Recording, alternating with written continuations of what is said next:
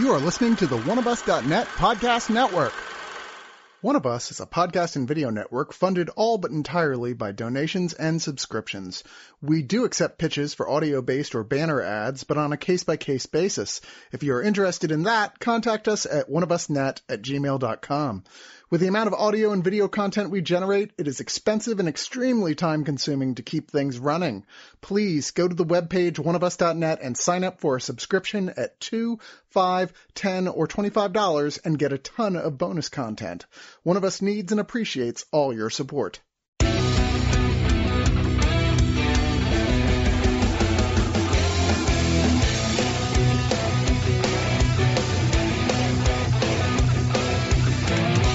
Many of you avid listeners of One of Us reviews know, I am a fan of rom-coms and romantic movies. I'm a sucker for the will they, won't they. I love lovely love stories.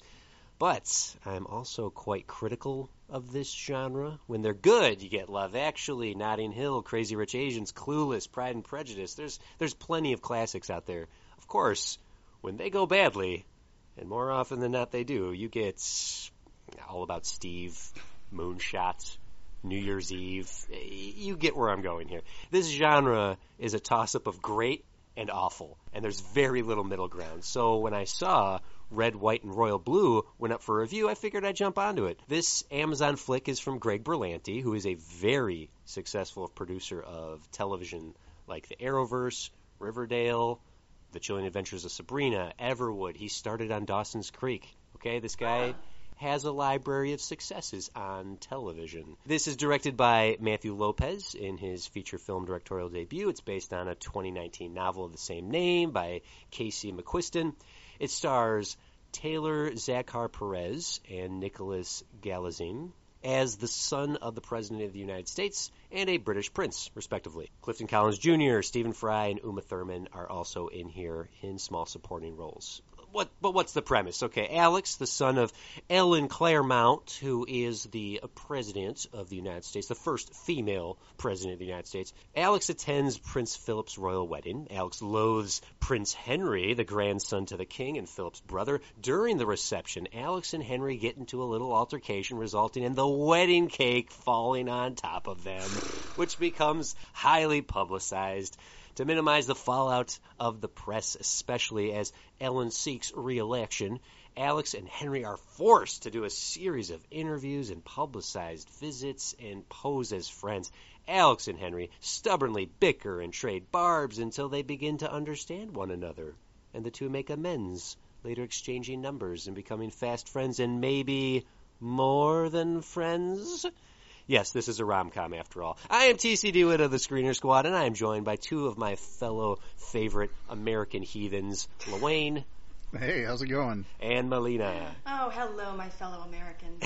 Just by doing that, I feel like Jon Voight, and I'm like, oh my god, I shouldn't. Yeah. Yeah. Well, as I said, I love me some love movies, but what's funny here is that of all the rom-coms made in the 2000s, I'm surprised I never saw this one. It's really ahead of its time, especially Mhm. for an early 2000s movie. And oh, I'm sorry, what? Oh, this, this was made this year? Oh, oh, oh, right. Well, I guess some of my criticism is going to be obvious. What did you two think? Uh, I love the women in this. I think they're all delightful. I think they don't use the the princess enough. She doesn't get a lot of love, but I know that part of that comes from the way they adapted it. 'Cause Have you either of you read the book? I have not No, read no, this. Okay. So I watched this with a couple of my kids who had read the book. And so I got to hear a lot about what wasn't in there and what isn't. And the first thing I'm going to say is I think this would have been better suited, especially since it's Amazon and they could do this, as probably a, a limited series, like four to six episodes. Yeah, I'm Because nodding it- at my microphone. completely. Because it feels like there's a lot missing. It, it there's a lot of like high speed movement in this. Like the first hour breezes by, and then you get to the second half and it's like, oh shit, we got to wrap it up. but still take an hour to do it. Which is ironic that you say that because one of my biggest complaints as this went along was, okay, you know what? There are so many scenes in here that I'm liking individually, but my mm-hmm. God, I feel like this could be trimmed down. Mm-hmm. Mm-hmm. This is a two-hour movie. It is almost two hours and 46 seconds. I don't know why I have it down that well, but um, You kept watching it. because I kept pausing it and thinking, okay, we've got to be coming to a conclusion at some point. Yeah, I think we've heavily bombarded this with criticism right off the bat. I will say, I didn't hate this. I did despise the first 15 minutes. And TC, I almost wish that you hadn't mentioned the wedding cake gag hmm. because Oh, I God. saw that and thought if people are waffling on whether or not they want to watch this, I would say go and start it, but bring a stopwatch with you so that when you hear the word cake, not even the actual cake on the screen itself, but when one character says the word cake and how long it took to make Oh, it, God. go ahead and make an educated guess of however many seconds and then start your countdown. And I guarantee, down to the second, it will hit zero right when the inevitable punchline to that gag hits. Mm-hmm. Well, th- this is the big selling point in the trailer, so I didn't feel like I was spoiling too much. This is how they Yeah. sold the movie, is on this wacky circumstance. And, and yeah, th- it's these two people who just don't like each other. They have a history. Kinda. The president's son became the president's son. They met at some social event and, and both snubbed each other in one way or another. And so they have this contentious relationship based on this history. And I, I didn't hate this either. I, I know I'm, I came in here hot making fun of it, but the issues that I'm seeing with this is that while it is competently made, I'm with Lil Wayne. This would have been better served as a miniseries or a show, and it feels like it should be that based on all its production value and the performances and the writing and the contrivances. Mm-hmm. They're they're pretty derivative, and there is quality intermittently throughout this. It's just the things that I thought could have been developed further weren't. Uh-huh. One of the things that I, I struggled with was actually part of the tension issue, the whole secret thing and all that, because I'm like, well, okay, yeah, you know, the president's up for reelection, but she's very clearly a Democrat. So the fact that her she has a bi son when she's already been the first woman president, she's married to a Mexican who was Americanized. Okay, and her kids bi, great. You've basically hit a bunch of the checklists because the uh, the the red states, the red guys aren't going to vote for you anyway. So what are you losing? And the other one's a prince. Dude, after one of them was a literal Nazi sympathizer, the fact that you're you're hanging out with the American son and maybe more than that, who gives a shit at this point? And that's that's where the tension was like, I guess, but not really. Yeah, that's why I compared this to an early 2000s movie like What a Girl Wants or was it Prince and Me with uh, Julia Stiles. Yeah. Something like that, Or yeah. uh, They- Chasing Liberty. Yeah, any of Yeah, those. yeah, Yeah. Oh, yeah. That's good. First daughter. There was Yeah. a there was a run of movies similar to this in the early 2000s that were cute. This, this is just a cute premise and a cute idea. Uh, and, and really, this entire story set in 2023, it does. Wayne, you're right. Who, who cares? I, I guess there would be conservative reporters and and some scandalous sites like I don't know TMZ or whatnot. They'd be like, "Oh, oh, we got a gay prince out there with a gay first. Who cares? Like, Yeah. I- it's and and it comes and there's points in this movie where the characters have conversations and come out to certain people or or at least address it. And Right. every one of those conversations is like, "Oh, it's fine. I don't I don't have any I don't issue." give a shit. like there's one that it is an issue with and that makes sense but for the most part any any tension that could be built and maybe move into cliche territory in terms of how people react to it it's like oh no i accept you Well, it's 2023 how could i not I, I don't really want to disagree with you guys on this point.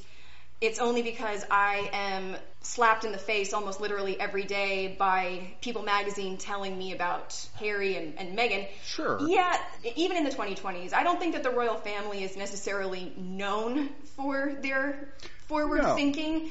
Uh, certainly and certainly with with some of the uh, the allegations and bombshells that have come out about them, part of me is like, no, I, I don't find it surprising at all that this alternate version of Prince Philip, if you will, that being played by Stephen Fry, would have an issue with maybe not the idea of their grandson privately being gay in his personal life, but certainly not something that they would want to be extremely public about. Mm-hmm. I actually found that more realistic than than not, or at least a, I was able to buy that. I think my problem with it is it really does go back to the early 2000s syndrome that this movie has throughout. Right down to that soundtrack that I know everyone has heard and hates from those films. You guys know what I'm talking about, and I don't even have to describe it. Well, uh, this was clearly written by someone who is not of this age, because there's there's a Spice Girls reference, there's a Barbra Streisand reference, there's one of the characters, one of the 20 something character says mofos. It, it feels very much like an adult writing younger characters.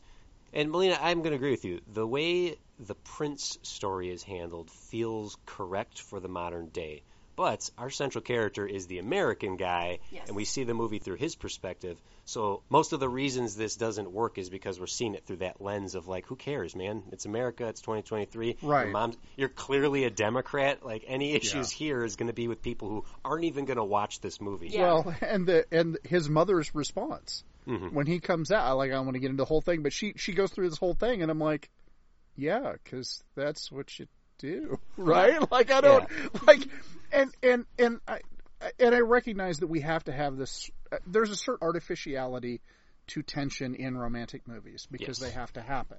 Like you can you can literally see the oh here's the scene that's going to be the third act breakup here's where it's coming because it's time right like things are starting to go really well I'm like oh here we go this is where it's going to be and so it it does have to deal with the inevitable tropiness of a romance film Sure. Yes. and some of them can handle it and some of them can't and this one's it it, it does what it can with it. None of us have read this. We don't have the attachment to it. Like the the the two kids that were watching it with me one of them's read it and their friend was there who has read it so i got to hear all about what was different. But they were still satisfied with it except for the princess's backstory um, ellie bambers i don't remember the character's name b or whatever apparently there's a whole lot of backstory to her that I think would have made a difference in this film when it comes to the oh, what about the public perception of the royals? Uh, Really, I would have loved more of the perspective of the prince and what he's going through. Yes. It's a two-hander. They're both the main characters, but really, Yeah, we get so much more with with our with Alex than we do with with the prince, and that disappointed me because that was the most compelling side of all. of. Yeah. I would have at least liked to have had the experience of the, of dealing with with it from the prince's perspective. Maybe I would have appreciated his situation more, mm-hmm. but like as an American who has zero interest in the existence of a monarchy, let alone anything else, I'm like, what are you going to do? Lose your job? No. like you were literally born into your job. Your job is prince. You don't get to stand on the balcony doing this anymore. Yeah, and you're the, you're the middle kid, so you're not even going to wear the crown anytime soon, unless something drastic happens to a lot of your family. Mm-hmm. So it was hard for me to appreciate. I think that was why I just I was like, I don't. None of this matters. Make me make me care. Maybe that would have been different. Like if if there had been an element of the story that would have made me actually care about what it's like, but like you're you were born a billionaire. I I don't have any concept of why any of this would matter because you you don't.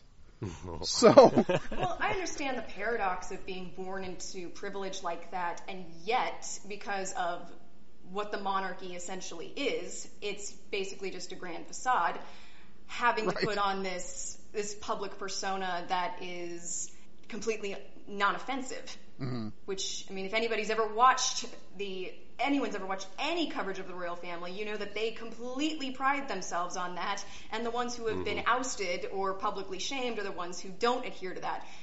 I understood that, and I think that Luann, by saying that, you actually kind of brought to light something that I think this movie could have balanced better, which is either come into this with a more realistic lens on what it's like to be a royal and how, despite appearances, it's not all fun and games. It is not riding off uh, in a magical carriage.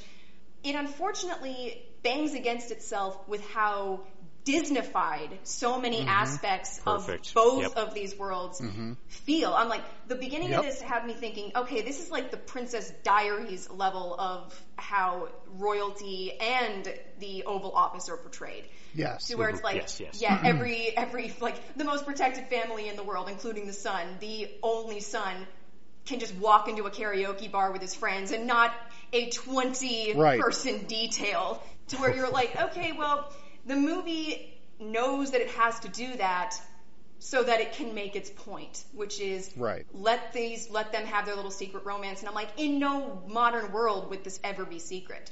And it's like, Sure. yeah. So it's like the sentimentality and the seriousness of what Henry is going through, especially, are kind of just awkwardly slammed against what feels like a world that's just completely cartoon. Well, yeah, because it's a fair, it's a Disney fairy tale, Mm-hmm. right? Well, only the only difference is that there's a gender swapping going on, Yeah. right? In a sense, because you have the handsome prince, and then you have the commoner. Although he's not really that common because he's the president's son. but they but they spend they they they spend a lot of time talking about how blue collar they were before that point. And I'm like, it's probably been a while since they were blue collar if she rolled into the Oval Office. But I get what you're shooting for, but this is not the Princess and the Pauper, all right? It's not one of the Barbie princess movies, right? Like they're doing that, which is I think where the conflict like I think you're right. I think that's where part of the conflict comes from.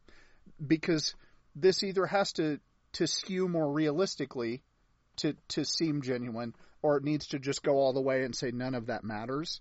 And it seems like it's sort of struggling with with those two elements because I want a fairy tale and I want a romance, but I don't want it to be all of those other fairy tales and romances. And, and I think in the end, you just kind of end up like, well, that was that was fine. Yeah. uh, it, it, it's the balance that's the issue here because it Yeah. being a romantic comedy, it, you kind of got to pick a lane here. I wish it had been either more comedic, get wacky. Yeah, uh, the president's son walks into a karaoke bar with the Prince of England. I've heard this one before. Like, I, and I, and using those 2000 movies as an example, like What a Girl Wants, which Colin Firth and Amanda Bynes starred in, is much more silly. It's wacky. Right. It's cartoonish, and mm-hmm. eh, or Princess Diaries, which is one of my all-time favorite guilty pleasure movies, is cute and silly and cartoonish and sincere. But then mm-hmm. if you go to like Love Actually in a lot of its main storylines, or or like even Pride and Prejudice, they they evoke sense and sensibility in Right. this, and I was like, how dare you? Yeah, not even. But if if you wanted to take this story and literally take it back 200 years, you wouldn't have to change barely a thing about this, and it would be so sweet and endearing that this prince from England and uh uh the first son. If this was 1800s, if this was Jane Austen era, oh my God, this would have been wonderful. Especially because you take texting out of the equation, you take emails out of the equation, and a lot more of the drama is then enhanced. And that and that's where this movie lost it, lost me is not being able to balance the drama and the comedy. Hell, put it in the 1980s. Like that would have Yeah, just Oh sure. that would have hit Yeah. really hard and felt completely genuine, even if it was it's a fictionalization of the royal mm-hmm. families, and even how the American president would have reacted to something like that. Because coming mm-hmm. out as Yeah, bisexual then, mm-hmm. worlds away from what it is now. that notches up the tension right there. Yeah. Because you had like a period for like one year in the 80s where being gay was cool. And then that was pretty much it. After that, it was like, well, I guess you're just going to die and we don't care. Yeah. So yeah, put it, putting it in a different era, one even, even a few decades back might have made a difference, let alone dropping it back even further. I it just, maybe that's just it. It's too modern for me to, to really feel the supposed tension. Yeah. Yeah, and it's a shame because there is some talent here. There's there's Oh, clearly yeah. some talent, especially in our two male leads. They are they've got great chemistry. They do. I thought they were wonderful together. Uh, and truth be told, it is actually pretty refreshing to see this level of a sex scene done with two guys. Like Absolutely. I, I know it's it shouldn't be a big deal, but there was a a cliche wonderfulness to the mm-hmm. intimacy in this movie, and I do tip my hat. Berlanti is an ally. He has brought so much for the LGBT community in what he's produced, and that's that's great. Like there a pl- A's in every column for that. Mm-hmm. The two performances by your leads and their chemistry as characters are why I say I only hated the first 15 minutes of this because I liked, really liked the closet, holy shit, I am just getting that uh, moment between the two of them. And Yes. I really enjoyed that. Not be, not only because I thought, wow, I really like these two together. I am rooting for this to bloom, this little this love between the two of you. But I also appreciated the fact that early on in a romantic comedy, one that feels very mid 2000s, I, I'm seeing something I don't normally see. People actually communicating and mm-hmm. working their crap out before the third act. That's so mm-hmm. rare. And it was enough to carry me through a lot of the filmmaking aspects that I didn't think were great, the mm-hmm. just really awkward mixing of Disney and The Crown. And, but I was like, they're enough to where I'm charmed by a lot of this. And the sex scenes, definitely something that would have been weird if you saw in the Princess Diaries. But I was like, I'm glad it's here. Yeah. You know, Well, why don't you go and wrap that into some final thoughts? Let's get a rating on this. Oh, I won't say much more. I think that I've more than nailed down my, my misgivings and my appreciations for this film. They're both there. Uh, they're they're both plentiful. This is something where I that I would recommend as something that you go into knowing exactly what it is. You're not going into this seeing a groundbreaking romantic comedy. It's definitely not a groundbreaking LGBTQ romantic comedy. But for what aims it has for itself, God, that sounds so condescending. Uh, but for, for what it's trying to do, which is to be sweet, to be fluffy, I thought that it actually succeeded pretty well on the romantic side, far less so on the comedy. But other people who are not as picky with their comedic senses as I am may not find that to be a problem at all. I was talking to my mom about this. She really liked it. She was like, it's kind of hallmarky. And she meant that as a positive. Mm-hmm. So on that, I'm going to give this 6 out of 10 wonderfully terrible karaoke renditions of Don't Stop Me Now. Because for that brief moment, this became my favorite movie of the year. All right, Llewayne. I, I want to give another shout out to a lot of the women, the minor characters in this, because there needed to be more of them shown in it because they actually have a widely diverse cast. The women are all smart. The princess doesn't get a lot to do because she's the princess. President's son's primary security agent, some of the other people that they deal with between the palace and the White House, all fun characters. I would have liked more of more of them this is I, I know I, I, said it earlier and it sounds it always sounds so negative when I say it. This is fine. The leads the leads have decent chemistry. They're believable. I think the movie needed to go one way or the other. It either needed to get sillier or it needed to get more serious and it kind of kept wavering in between the two. And as somebody who mostly tolerates romantic movies, this was again, this is fine. It's not one of my oh my god, this was terrible. And there's an audience for it everybody else in the room with me loved this movie. The only thing they didn't like were whatever favorite thing from the book wasn't in the movie. Welcome to adaptations, kid. I think it would have been better served if you wanted to be more true to the novel to extend it out, but I don't know that I would have wanted to watch it if it was that much longer. Did you all stick around for the uh, the, the the brief post credit scene? Yeah, what? yeah. Uh, No.